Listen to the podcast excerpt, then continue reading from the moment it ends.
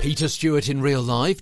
Tweeter Stewart on Twitter, T W W T E R S T E W A R T. Uh, several weeks ago, we were talking, weren't we, about characterizations, how you build a character for things like cartoons, animation, anime, and gaming.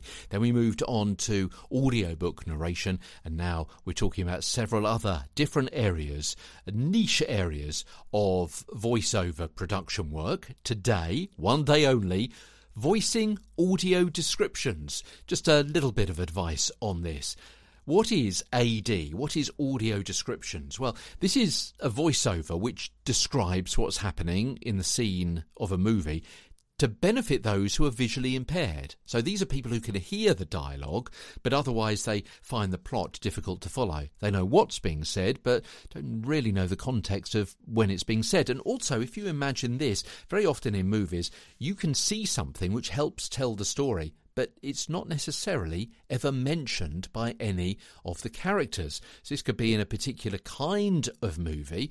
Think of, uh, I don't know, a murder mystery, for example. You can see some clues. You can see somebody standing in the shadows. Even in a fast paced action movie, you may want a description if you can't see it yourself of what is happening. There could be a couple of minutes of a car chase, for example, with some loud music and some sound effects of crashes and bangs and thumps and all the rest of it. But wouldn't you really like to know what was going on?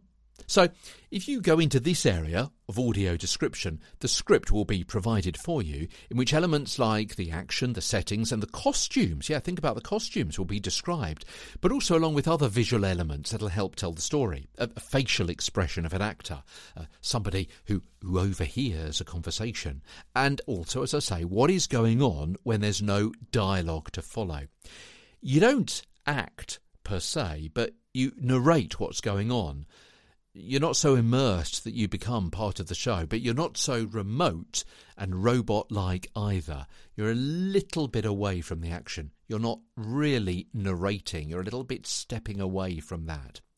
But audio description is not just used for films and TV, it's also required for, think about it, educational videos, art and museum exhibitions, conferences, plays as well. And there's more on audio descriptions. You can listen to a BBC documentary, which I'll link to in the show notes.